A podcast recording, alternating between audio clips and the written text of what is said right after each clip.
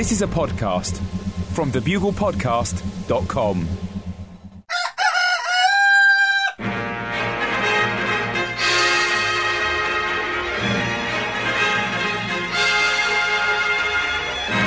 The Bugle, audio newspaper for a visual world. Hello, Buglers, and welcome to Bugle 217 sub episode beta. Um, you notice I've switched from the Hebrew alphabet last week to the Greek alphabet this week. That's uh, very much to do with Christmas, John, the uh, Old Testament written in Hebrew, Yeah. and the New Testament uh, Written in- written in English, English. which of course was heavily influenced by, by Greek. Written in English, yeah. That's right. So, uh, I, mean, I think they were both written in English, Andy, otherwise, how would anyone have understood them? Yeah, but they trans because not a lot of people spoke English then, so they translated it into Hebrew for the people in the Holy Land. Yeah. Cho- chosen ones, my team. Can you say you're on a team, Andy, if you don't know any of the other players on it? or how to pronounce their names accurately? well, yeah, I mean, well, te- there's teams and there's teams. I aren't don't know if you're a good team player, Andy. No. But you know, we don't. I mean, it's not re- completely about you know knowing all the names. You know, there's a kind of subconscious understanding, isn't there? Sure. You know, yeah, that's that's really what teamwork's all about. Isn't it? A little nod of the head, drop of the shoulder. Yeah. We're on the same page. Yeah. Wink of the eyelid. Yeah. So, uh, happy Christmas, buglers. Uh, Yeah. We're recording this before Christmas, so for all we know, might have been a disastrous Christmas all around the world. But uh, let's hope your own personal Christmas was a good one. Uh, this will be going out New Year's Eve, I believe, officially, Monday, the 31st of Mm. Yeah. December 2012. The last day of the year. Definitely been one of the top years of the decade. Well, it's certainly so been, far. it's been a great year for Britain with the Olympics, hasn't it? Great year for British sport. Yeah. I mean, that was.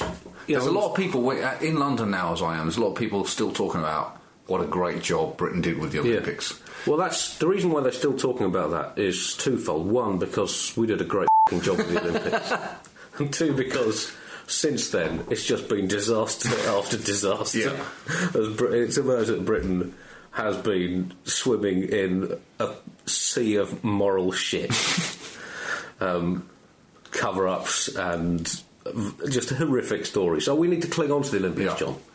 That was when this nation was great. It was great. Yeah, it wasn't. It uh, was great. People talk about Great Britain, and uh, that's why, John. The high point was 2012 2012. in the month of August. Yeah, when we the entire nation forgot about Yeah. all elements of reality Mm-hmm. and embraced the glorious goddess of sport. Thanks be to sport. Yeah, thanks be to sport. Sport is the Aphrodite of the modern age, but more so. If sport wills it, as Yeah. the Muslims would say. I mean, can you still feel now coming back? You haven't been back to London for a couple of years uh, before your trip Yeah. this Christmas. Can you feel how different it is with the Olympics still in the air? well, you can feel the echo of complete triumph. Yeah. It sounds a lot like the echo of the British Empire. It's just it's a little more, a little more Yeah. close. a little closer Yeah. and with slightly fewer people shouting "fuck you" in the range of accents from around the world. kill my family? and Why did take you- everything. Why did you steal our food during a famine and kill us with We didn't steal it. We sold it. So, um, so yeah, it's been uh, it's been lovely to see you back It's been here. great to see you, Andy. Yeah, it's absolutely sensational. Yeah, I'm going to go back to the only country where I'm welcome. I might do the same next year, so I could, I could be going back to India. So, um, so here we are with some more uh, highlights of 2012 to see you into the new year 2013. That's. Uh, well, is there anything happening in 2013? I don't know. No, it's just more more it's more chance Olympics. to remember the Olympics of Yeah, 2012. Yeah, it, is, it will probably be remembered as the year that Britain really remembered the Olympics a lot. That's right. Yeah. Better than it ever had before. Yeah. well, it's the best Olympics to remember. That's. I mean, you can remember LA '84, but all you think of is Daley Thompson and a guy in a jetpack. But London Olympics, you think of humanity really Yeah. hitting the heights. Yeah. Greatest It ever. was like it was like as if Mozart and Yeah. Beethoven and Shakespeare and Dante had all got together and uh, played table tennis. I mean, we're joking about it, but we're also serious about it. So uh, do enjoy the best of the Bugle 2012 Buglers, and we'll be back next week uh, in uh, in January 2013. Yes. believe it. For 2013. Yeah. Yep. Unless the mine's all right, in which case In which case, yeah, we're this is being played and echoing around a Yeah. dusty wasteland. That's right. A shard of rock hurtling Yeah. through space into nothingness. So, which is basically what we are anyway. I mean, let's. Stop, dog. Stop ending each intro, Andy, with a bleak piece of nihilism. It just makes the rest of the show seem more entertaining. Enjoy the highlights, Buglers. Yeah. Goodbye.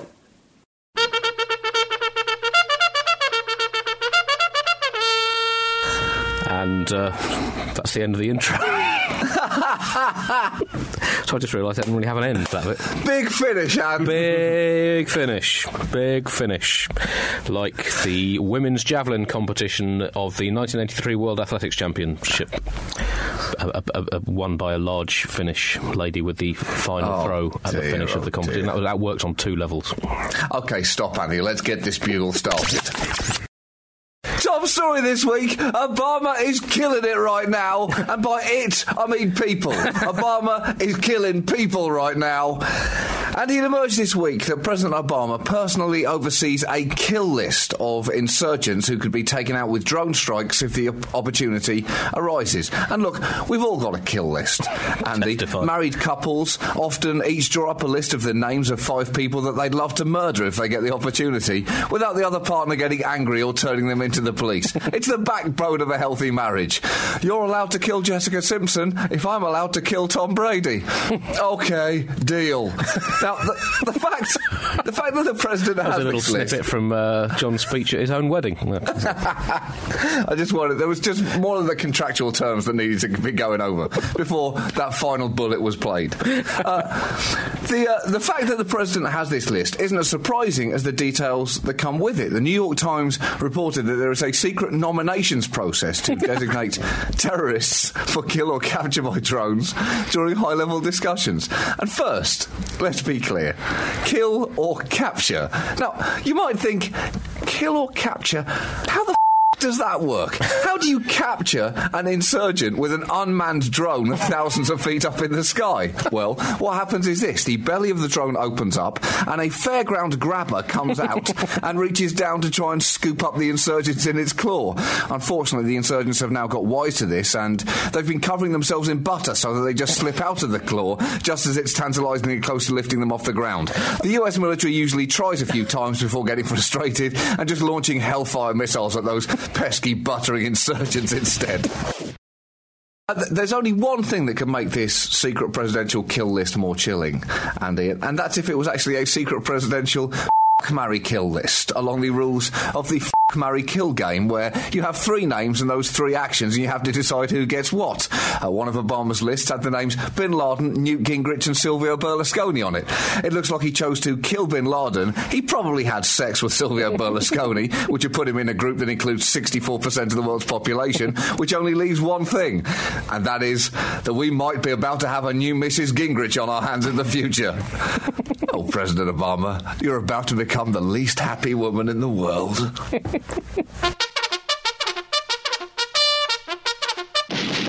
Other sport news now and Olympics news. Uh, listen, Andy, if we know one thing about the Olympics, it's that it is a transcendent celebration of humanity, of excellence, and of human competition, and also that you do not f- with it, Andy. because if you f- with the Olympics, Andy, they will f- with you right back. In fact, those five glorious Olympic rings stand for do not f- with us. The the US Olympic Committee uh, this week sent out a cease and desist letter to a knitting based social network for hosting a knitting Olympics. Remember what those rings also stand for, Andy? We ain't about fucking knitting. now, the, The, the incredibly popular knitting social network Ravelry hosted a Ravelympics, a knitting competition for users that included events like an Afghan marathon and a scarf and scarf hockey. The uh, knit- knitters were supposed to basically compete in each event whilst watching the actual games on TV. So you can see why they pose a clear present threat, Andy, to everything that the Olympics stands for. Uh, here is a quote from the actual cease and desist letter, and if you are operating heavy machinery or mending a tile on a roof, I must warn you, this gets very funny very fast. This is how it begins. Uh, the athletes of Team USA have usually spent the better part of their entire lives training for the opportunity to compete at the Olympic Games and represent their country in a sport that means everything to them. For many, the Olympics represent the pinnacle of their sporting career. Over more than a century, the Olympic Games have brought athletes around the world together to compete at the Olympic Games and represent their country in a sport that means everything to them. So far, so good, Andy. But here we go. We believe that using the name Ravelympics for a competition that involves an Afghan marathon, scarf hockey, and sweater triathlon, among others, tends to denigrate the true nature of the Olympic Games. In a sense, it is disrespectful to our country's finest athletes and fails to recognise or appreciate their hard work. But here's the thing that you also need to know, Andy. You don't f with the Olympics, sure, we all know that, but you definitely don't with knitters. knitters don't mess around, Andy. And if you ever step up to them, you would better have a pair of high end needles in your hand, and you better have come ready to knit. Because they also have five knitted Olympic rings in five different coloured wools, and those rings stand for Knitters Don't Play That Shit. Because apparently these knitters were extremely offended by the tone of the letter, and they mobilised. Members of the Knitting Network left a huge amount of messages on the US Olympics team's Facebook page, nearly melted down Twitter, and bombarded them with a deluge of emails. They went in so hard that, and you are not going to believe this, the USOC backed down in a statement. In a statement posted recently on their website. A spokesman said, and again, if you're using a power saw or flying a light aircraft at the moment, you may want to be careful because this statement could cause you to buddy holly yourself into a mountain. the statement said, Thanks to all of you who have posted, tweeted, emailed, and called regarding the letter sent to the organisers of the Ravelympics. Like you, we're extremely passionate about what we do. The letter sent to the organisers was a standard form cease and desist letter that explained why we need to protect our trademarks in legal terms. Rest assured, as an organisation that has many passionate knitters, we were never intend to make this a personal attack on the knitting community or to suggest that knitters are not supportive of Team USA. we apologise for any insult and appreciate your support. Holy shit, Andy! The IOC wouldn't back down to India over the Bhopal disaster which killed thousands of people, and the USOC just caved to a bunch of knitters. Yes. Yes, Andy, what else? The Olympics. They're here. They're finally here. The eyes of the world are upon London, Andy. If you look up at London's majestic clock, Big Ben, you can see that its two hands read Sport o'clock. Bong. Cycling. Bong. Wrestling. Bong. Gymnastics. Bong. Hockey. Bong. That weird speed walking thing that sometimes happens. Can't remember if it's happening this time. Bong. The creepy synchronized swimming thing that gives you nightmares. Bong. Horse dancing. Bong. Sport. Uh, the main excitement around the opening ceremony is surrounding who is going to light the flame. There's been a lot of guessing. Will it be Steve Redgrave? Will it be Roger Bannister? Will it be David Beckham? Will it be the Queen? Will it be David Beckham dressed as the Queen? Will it be the Queen dressed as David Beckham? No one seems to know for sure. But the pressure is on because you've got to compete with you know, Muhammad Ali lighting the flame in 96, the Barcelona archer firing the flame into a cauldron in 92. It's an iconic moment. And I actually have a few suggestions, Andy. I realise it's late in the day, but I think these might work. Number one. The Queen sets a swan on fire and throws it 50 feet into the cauldron in an intimidatingly unforgettable display of viciousness and strength. Two, we use the Tupac Shakur hologram that took Coachella by storm. He lights the flame while singing Shorty Wanna Be a Thug. Three, we use the technology from the Tupac hologram, but we use it to create a Princess Diana hologram. She magically lights the Olympic flame while also singing Shorty Wanna Be a Thug. Apparently, you can't have the hologram without that song for some reason. Four, Judi Dench, in a specially made safety burn suit, sets herself on fire and runs around in a circle on a podium for the duration of the games. And finally, five, Margaret Thatcher walks slowly but surely up to the Olympic cauldron and then sets it on fire just by looking at it. I think all of those are pretty powerful suggestions, Andy, and I'd love to see any of them.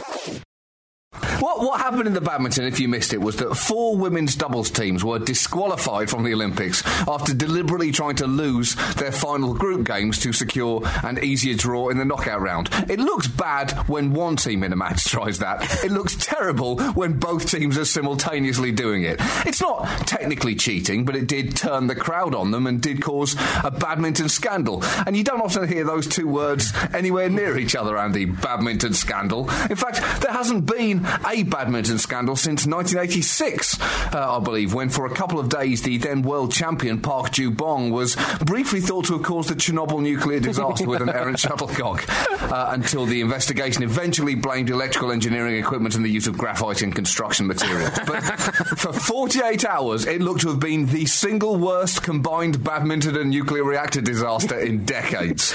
Badminton scandal used to open the bowling for Jamaica in the 1980s. Aaron Thorney The, uh, there, was, was a great feature on uh, the BBC Olympic website this week, which gives you a chance to find out, and I quote, your Olympic athlete body match. Now, you can put your height and weight into the programme, and it will tell you which Olympian's body you most resemble. So, you know, I'm about six feet uh, and around 175 pounds, so I put that in, and it turns out that I'm most like Stephan Feck, uh, the German Olympic three metre springboard diver. And also Ian Lewis, the British men's team hockey player. Now, this means I technically have the body of an Olympic diver, Andy. that is a numerical fact. It's not a visual fact, but which do you trust more, your eyes or numbers? Exactly.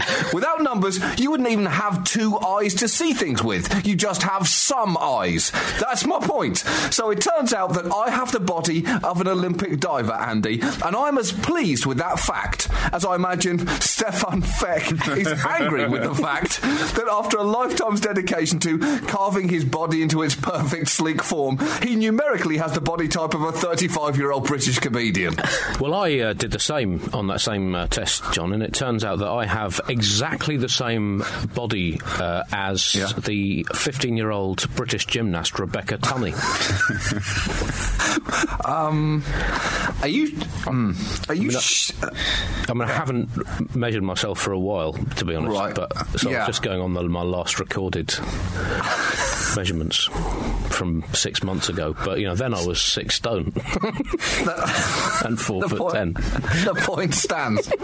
Uh, interestingly, American politics and the Olympics combined on Thursday through Mitt Romney, the presumptive Republican nominee. He's had a special connection uh, to these games, not just because he seemed to imply that the London Olympics last week would be a bag of shit before they began, but also because he actually owns one of the competitors in the Olympics. His wife, Anne, had a uh, horse uh, competing in this Olympics in the sport of horse dressage, otherwise known as horse ballet, otherwise known as the single stupidest thing in the history of the world.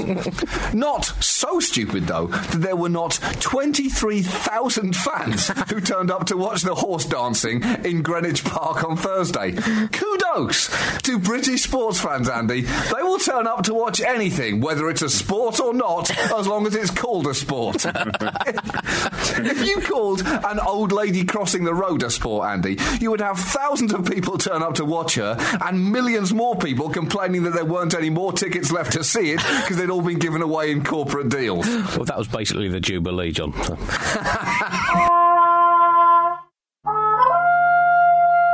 And also in the bin, a special picnic accessory offer for the summer. Uh, we're offering you a free semaphore. Eat your sandwich food on a scenic cliff top and communicate with passing shipping with the new semaphore. Feature section now, Jubilee! Oh, party in the UK. it's party time, Andy. P A R T. Why? Because the Queen has been on the throne for 60 fucking years. That's fucking why.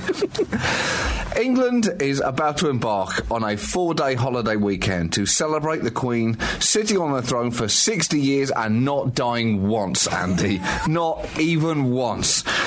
Well, it's very interesting, actually, the origin of uh, bunting. It, of course, goes back to another very significant royal equa- uh, occasion, uh, Queen Victoria, uh, when she got married. And um, bunting is, in fact, based on her wedding night knickers and bra and Prince Albert's posing pouch, which, after a rumbustious night of newly married royal mutual congratulation and passionate douche were seen dangling from the curtain rail of a Buckingham Palace window the following, following morning. People instantly assumed that the triangular pieces of fabric were a celebration of their happy nuptials rather than the result of the amorous rending and hurling of undergarments during the matrimonial scramble stiltering. And bunting became a standard part of all British royal celebrations, which is lucky because if they'd looked in the window on the other side of the bedroom, today's bunting would, instead of nice little triangles of material, look eerie like a gimp mask, whip, riding saddle, water machine gun, and roast chicken. B&Q also said that it has sold 3,100 Jubilee gnomes. I, I, I know, I know this is hard for other world citizens to understand, but, but British people like to commemorate any event with a gnome. Who can forget the beautiful Queen Mother open gnome coffins that your gnome could lie in state for as long as she did? So beautiful, Andy.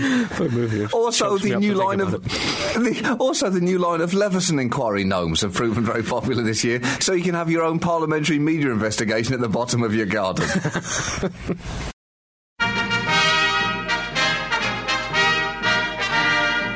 On the campaign trail, I met a family in Delaware who were concerned about their taxes.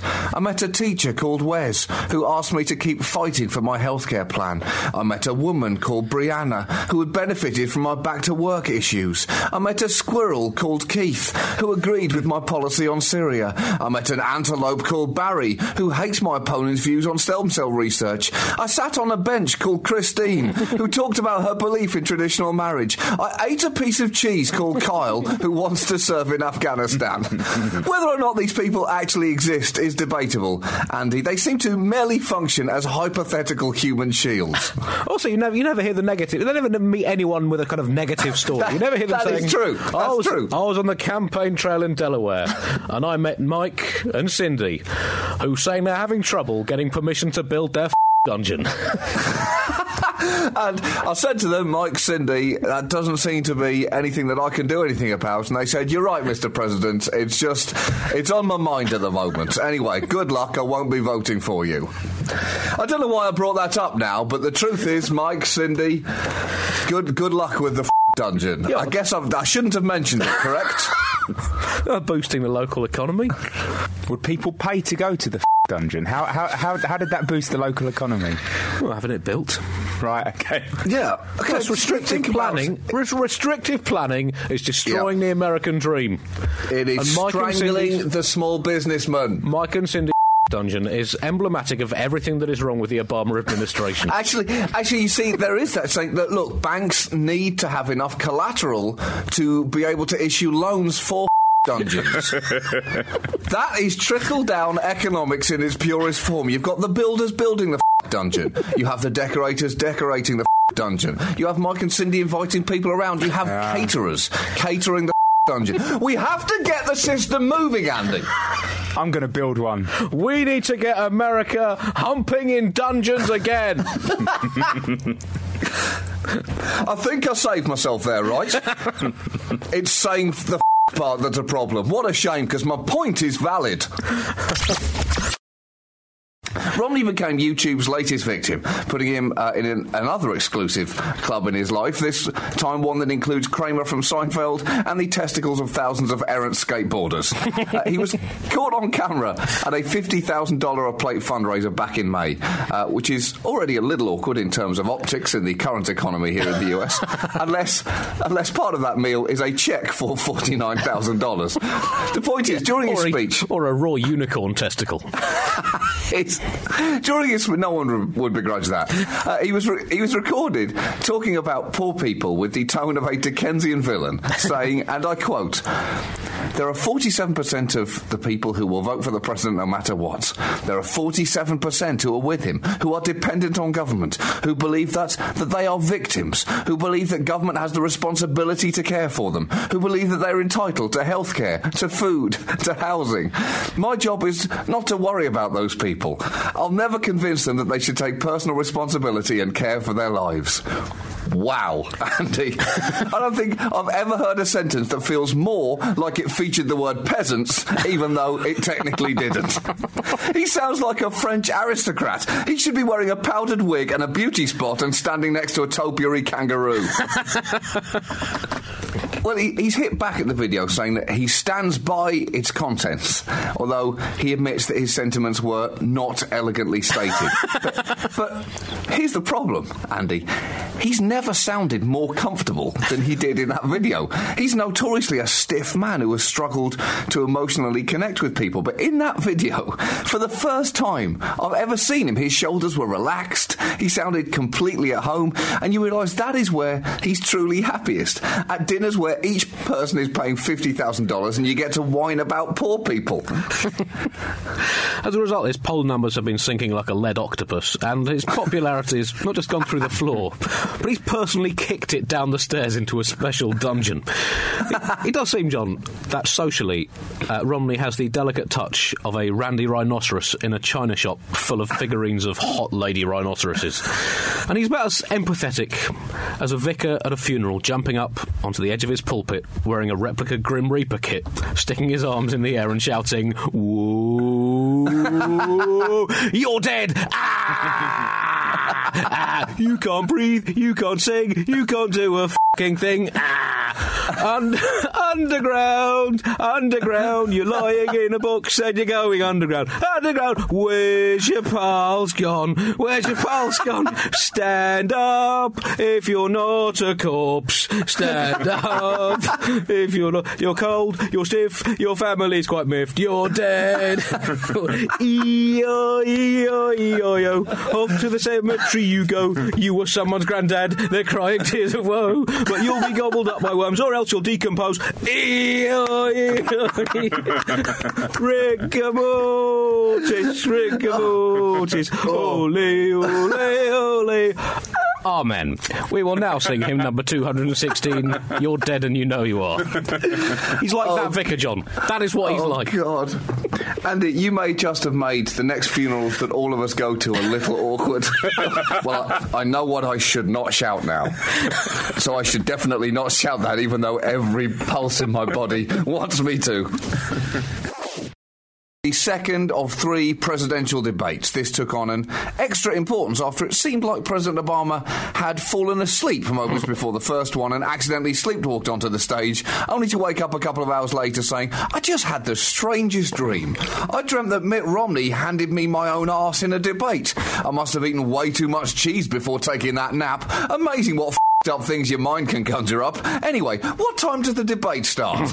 uh, this second debate, or formal argument, was here in New York, and it was town hall style, meaning that the questions were posed from the audience, and a moderator was on hand to make sure that everything went smoothly. But rather than smoothly, it went aggressively instead. And that is hardly a surprise, because town hall style essentially means just removing the podiums and leaving the candidates free to wander around the stage. But as so often often happens with these style of debates, the simple act of removing the podiums seems to make the candidates want to kill each other.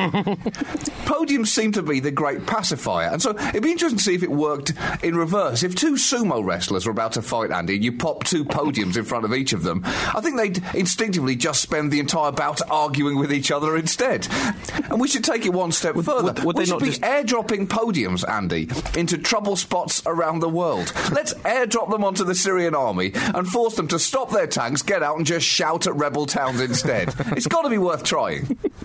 Romney said that uh, Obama and his campaign team had been uh, trying to characterise him, quotes, as someone who's very different than who I am.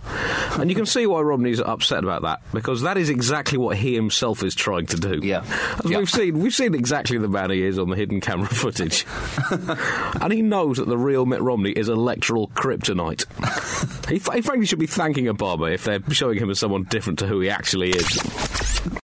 Uh, when he some extraordinary things that he said, uh, in particular the "binders full of women" comment. Yes. Um, which I mean, it's always an, an electoral risk, John. I think to pass off one of the world's leading genders as slightly annoying paperwork, or maybe as a catalogue to be perused on the toilet while you're having your Sunday shit. It's a slightly dehumanising collective noun, that term. It could have been worse. I mean, he could have said um, that they brought us whole trailers full of women, whom I now keep chained up in my special Romney dungeon. And that- that would make him more interesting than I think he has the capacity to be. Largely because 13 day, days from the election, a new national poll has given Romney a lead of 50 to 47 among likely voters. Now, it's a poll, Andy, so as such, it's at least 60% bullshit. But even so, that sound you might be able to hear is the sound of my balls crawling up into my stomach at the prospect of Willard Romney in the White House, one of the smallest houses he's ever lived. Top story this week America is in electoral labour and is about to shit out another president. Push, America! Push! Andy, a presidential election in America is a marathon. You know, it goes on for a ridiculously long time. There's a lot of shouting of support, and we're now approaching the point towards the end where the body is threatening to shut down completely. There's a lot of questioning of why the country has put itself through this, and everyone is about to lose control of their bowels and exhaustion. That's basically the mood here, Andy, and it's going to take more than an isotonic sports drink to replenish the souls that have been destroyed by the tone of this campaign. Story this week the election is over. It is over, Andy. And Barack Obama was re elected president. But more importantly, the election is over. It's over. Free at last. Free at last. Thank God Almighty. We are free of this bullshit at last. Well, Andy, despite Florida's best efforts in finally finishing counting their votes two days after they were supposed to, this election is now fully over. A winner has been declared in every state, and President Obama has been re elected as America's new old president. And that whooshing sound was the bullets that almost every country in the world dodged with a Romney presidency. Unless you live in Pakistan, in which case that whooshing sound was an Obama drone strike whizzing past your house. Either way, we all got lucky. Uh, also, good news for Mitt Romney because being president is frankly a really shit job, and I would not Yes, wish it on my worst enemy. Which explains why I've never voted for either Osama bin Laden, never really got on with him, the former Al Qaeda frontman and professional scripture misinterpreter, and I've also never voted for Sam Taylor, the former comedy critic from the Observer newspaper. grindingly, grindingly mediocre. I was only on for 20 minutes. You can't grind in 20 minutes. And he went on to give the kind of fantastic speech that just made you wish that he could govern as well as he talks about governing. Because when you listen to him deliver the kind of speech that brings a lump to your throat, you find yourself thinking, why can't someone like him ever be president? Before reminding yourself, oh shit, he is president and he has been for the last four years. Except that guy on the stage giving the speech, Andy, has not been president. It's been just a very tired man who looks a lot like him and has been trying to negotiate the bullshit minefield of DC politics. I, I don't know if you can tell from the tone of my voice, Andy, or read between the lines, but I'm so, so glad that this election is over. This has been an incredibly expensive, incredibly cynical, and incredibly depressing election. Having said that, watching Herman Cain run for president was was like watching the most entertaining car crash that I have ever seen. If only it could have gone on longer. 2016. Cain for 2016. He has the official bugle endorsement. Don't rule it out, Andy. He is as interested and as qualified then as he is now. Uh, also, lest we forget, this election has actually made US history, Andy, because it has never, ever before cost so much money to not become president.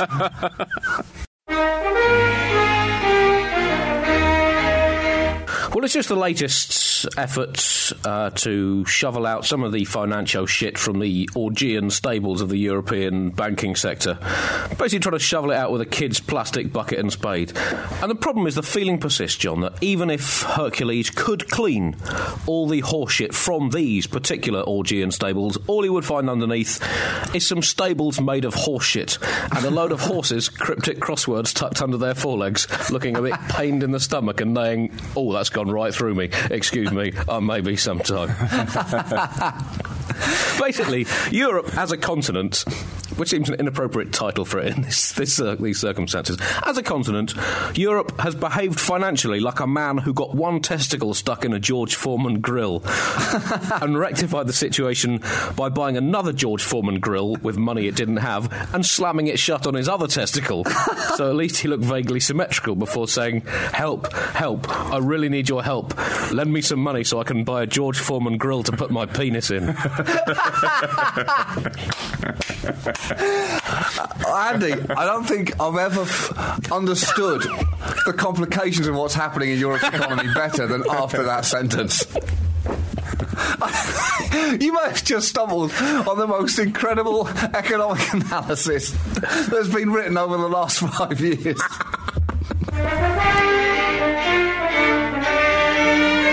Literally minutes after sending my first tweet, I mean, literally a handful of minutes, I got a message saying, You're terrible, go eat a bag of dicks. That's democracy, John. That is democracy. You know, that that is exactly the warm welcome that I was expecting, to be honest. It's quite nice to get it out of the way so soon. I felt baptised in bile. Uh, but it was the speed of it that most impressed me. It was like the person involved had been waiting for six years since Twitter began, sitting up at their keyboard, fighting sleep, thinking, he's gonna join Twitter. I mean, he's just, he's going to. And when he does, I'll be there. I'll be there with my bag of dicks comment, swift as the wind. Why you try and get a couple of hours rest, darling? I'll watch the computer screen for you. No, it's too big a risk. This is personal. After that, Andy, I am truly sorry that it took me so long to join. I just, I just feel sorry for the false excitement that individual must have felt a few years ago when they thought I joined, only to realise they just sent a message saying "Go eat a bag of dicks" to Jamie Oliver instead. Something I'm sure he'd consider if the bag of dicks in question was nutritionally rich and well seasoned. So, uh, also, very good way to uh, get right up to the minute death threats uh, as well. That's Just, nice. You know, one, That's uh, nice. couple of political. I haven't, che- I haven't checked it recently, Andy, but I'm get, I've got some of those to catch Well, up on. Just look up the world's leading trouble spots and uh, make a little offhand joke about them, and within seconds, people will be telling you that you deserve to die or to crawl back up your mother's uh, caboodle. So, um, I, I can't understand why I've found it over these years so repellent, Andy. It's clearly wonderful. that's what that's happened to me in the. Uh, I was uh, made one little cricket-related quip about Kashmir, and that unleashed unleashed a small amount of Twitter hell. Thanks to you two, I get told to f- myself every day on Twitter. Yeah, I- so I never well, really welcome of- to the pain. I never think through the consequences of that, Chris. I just think it's funny.